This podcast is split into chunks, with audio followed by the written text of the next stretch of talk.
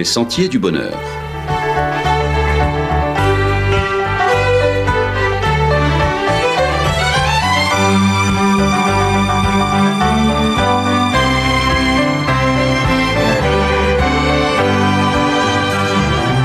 Une émission qui vous apporte un message d'espérance, de paix, de joie et de confiance. Chers amis auditeurs, bonjour. Les fans de football et singulièrement ceux du Paris Saint-Germain sont dans l'attente. Ils espèrent tous que le champion du monde français Kylian Mbappé renouvellera son contrat avec leur club de cœur. En effet, à la fin du mois de juin, le joueur sera libre de s'engager où il le souhaite et certains observateurs l'imaginent déjà être embauché en Espagne par le Real Madrid. Pour contrarier cette prédiction, la direction du club parisien aurait proposé à Kylian Mbappé un nouveau contrat avec un salaire battant tous les records. Avec ce contrat XXL, le joueur gagnerait 60 millions d'euros par an, ce qui correspond à 1,2 million d'euros par semaine, 5 millions par mois. Ces chiffres affolent tous les compteurs et font tourner les têtes. Il ferait de Kylian Mbappé le footballeur le mieux payé de toute l'histoire de ce sport. De toute évidence, les dirigeants parisiens se donnent tous les moyens pour conserver la star du ballon rond, mais leur stratégie suscite déjà certaines réactions. Pourquoi autant d'argent pour un joueur de foot? Dans le contexte actuel, n'est-il pas indécent de proposer un tel salaire? Quoi qu'il en soit, cette situation de Kylian Mbappé met en évidence la motivation de ces dirigeants prêts à tout ou presque pour garder leurs joueurs. Cette motivation rappelle, toute proportion gardée, celle que Dieu a manifestée pour le salut de l'humanité. Quel est le prix d'une âme? Jusqu'où aller pour sauver la race humaine? Autant de questions que le Conseil divin a dû considérer avant la création de notre monde. Dieu seul connaît finalement le prix d'une âme. En effet, la Bible dit qu'il a tant aimé le monde, qu'il a donné son Fils unique, afin que quiconque croit en lui ne périsse point, mais qu'il ait la vie éternelle. En d'autres termes, Dieu a payé le prix fort pour redonner à l'humanité la possibilité de vivre éternellement. Ainsi, on lit dans l'Épître aux Philippiens, concernant ce Fils unique, qu'il est l'égal de Dieu parce qu'il est Dieu depuis toujours. Pourtant, cette égalité, il n'a pas cherché à, la garder à tout prix pour lui, mais tout ce qu'il avait, il l'a laissé. Il s'est fait serviteur, il est devenu comme les hommes, et tous voyaient que c'était bien un homme. Il s'est abaissé lui-même en devenant obéissant jusqu'à la mort, et même la mort sur la croix. C'est donc un fait indéniable. Le divin a déployé tous les moyens pour récupérer la race humaine prise au piège du péché. Motivé par un amour incommensurable, tel le sauveteur plongeant à l'eau pour récupérer la victime en train de se noyer, Dieu s'est immergé dans notre monde. Il a endossé notre nature.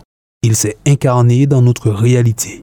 Le plan n'était pourtant pas sans danger ne risquait-il pas de sombrer avec nous dans le gouffre de l'égocentrisme, des partis pris et de leurs conséquences violentes et haineuses? N'a-t-on pas déjà vu des secouristes être entraînés dans la noyade alors qu'ils tentaient justement de sauver une personne en détresse? La bonne nouvelle de la Bible est d'annoncer que l'opération de sauvetage des humains a réussi. On lit dans l'Épître aux Hébreux au chapitre 4 que Jésus, le Fils de Dieu, il est un grand prêtre capable de compatir à nos faiblesses il a été tenté comme nous en toutes choses, sans commettre de péché. Dans le chapitre 8 de l'Épître aux Romains, le message est similaire, il est dit différemment et nous aide à comprendre l'œuvre du Christ. L'apôtre Paul, auteur de cette lettre, écrit au verset 3 et 4. La loi de Moïse ne pouvait me libérer du péché parce que la faiblesse de la nature humaine l'empêchait d'agir. Mais Dieu a pu le faire. Il a envoyé son Fils dans un corps semblable à celui des pécheurs pour les libérer du péché. Par là, Dieu a condamné le péché qui agit dans les êtres humains. Il a agi ainsi pour que nous soyons capables de vivre comme sa loi le demande.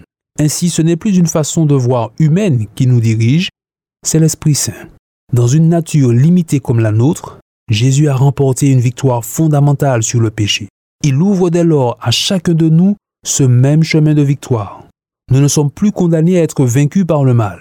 Non, nous ne sommes plus obligés de succomber à nos tentations et à nos faiblesses, contraints de tout envisager par le seul prisme de la défiance vis-à-vis de Dieu. Cette humanité ancienne est morte sur la croix du Christ. Avec la résurrection, Jésus a offert un nouveau modèle aux habitants de cette planète. Ce modèle a indéniablement coûté cher et même très cher. Son prix, c'est l'incarnation du Fils de Dieu.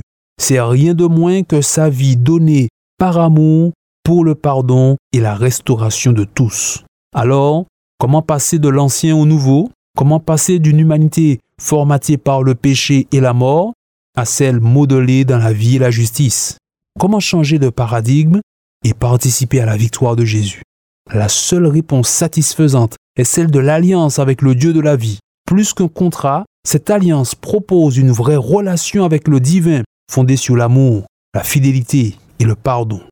Tous ceux et celles qui l'ont expérimenté sérieusement témoignent de sa capacité à nous apporter la sérénité, le courage et l'espérance en toutes circonstances.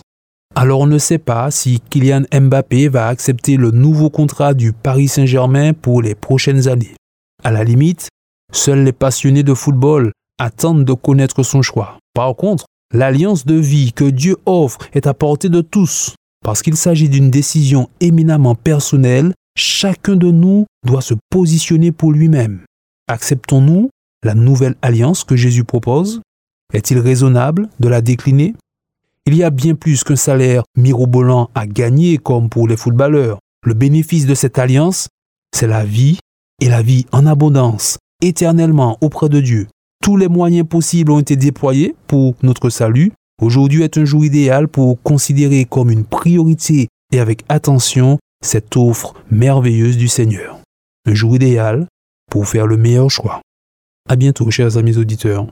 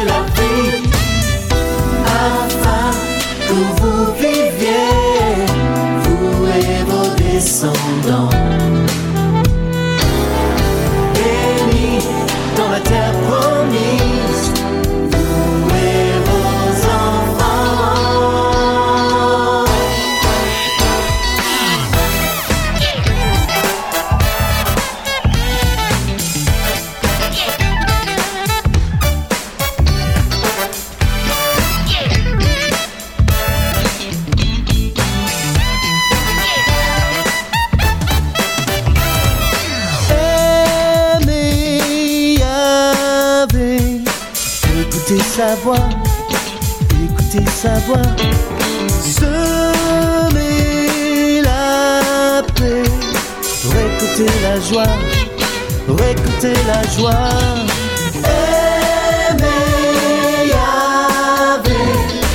Écouter sa voix, écouter sa voix. Semer la paix, récolter la joie récolter la joie.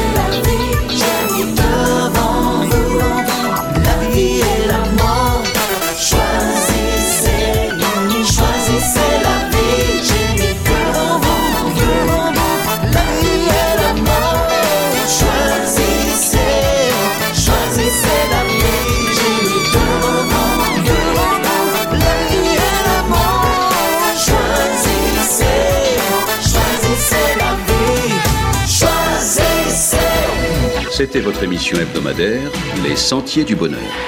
Un programme présenté par l'Église adventiste du 7e jour. Aimeriez-vous lire le texte de la causerie d'aujourd'hui? Demandez-le. Il vous sera envoyé gracieusement. Nous tenons également à votre disposition notre cours de Bible gratuit par correspondance. Nous le recommandons vivement à tous nos auditeurs. Écrivez-nous aujourd'hui même. Voici notre adresse. Boîte postale 50 97 282 Le Lamentin CEDEX 2. Nous nous réjouissons à la pensée de vous retrouver à l'écoute la semaine prochaine à la même heure. À bientôt.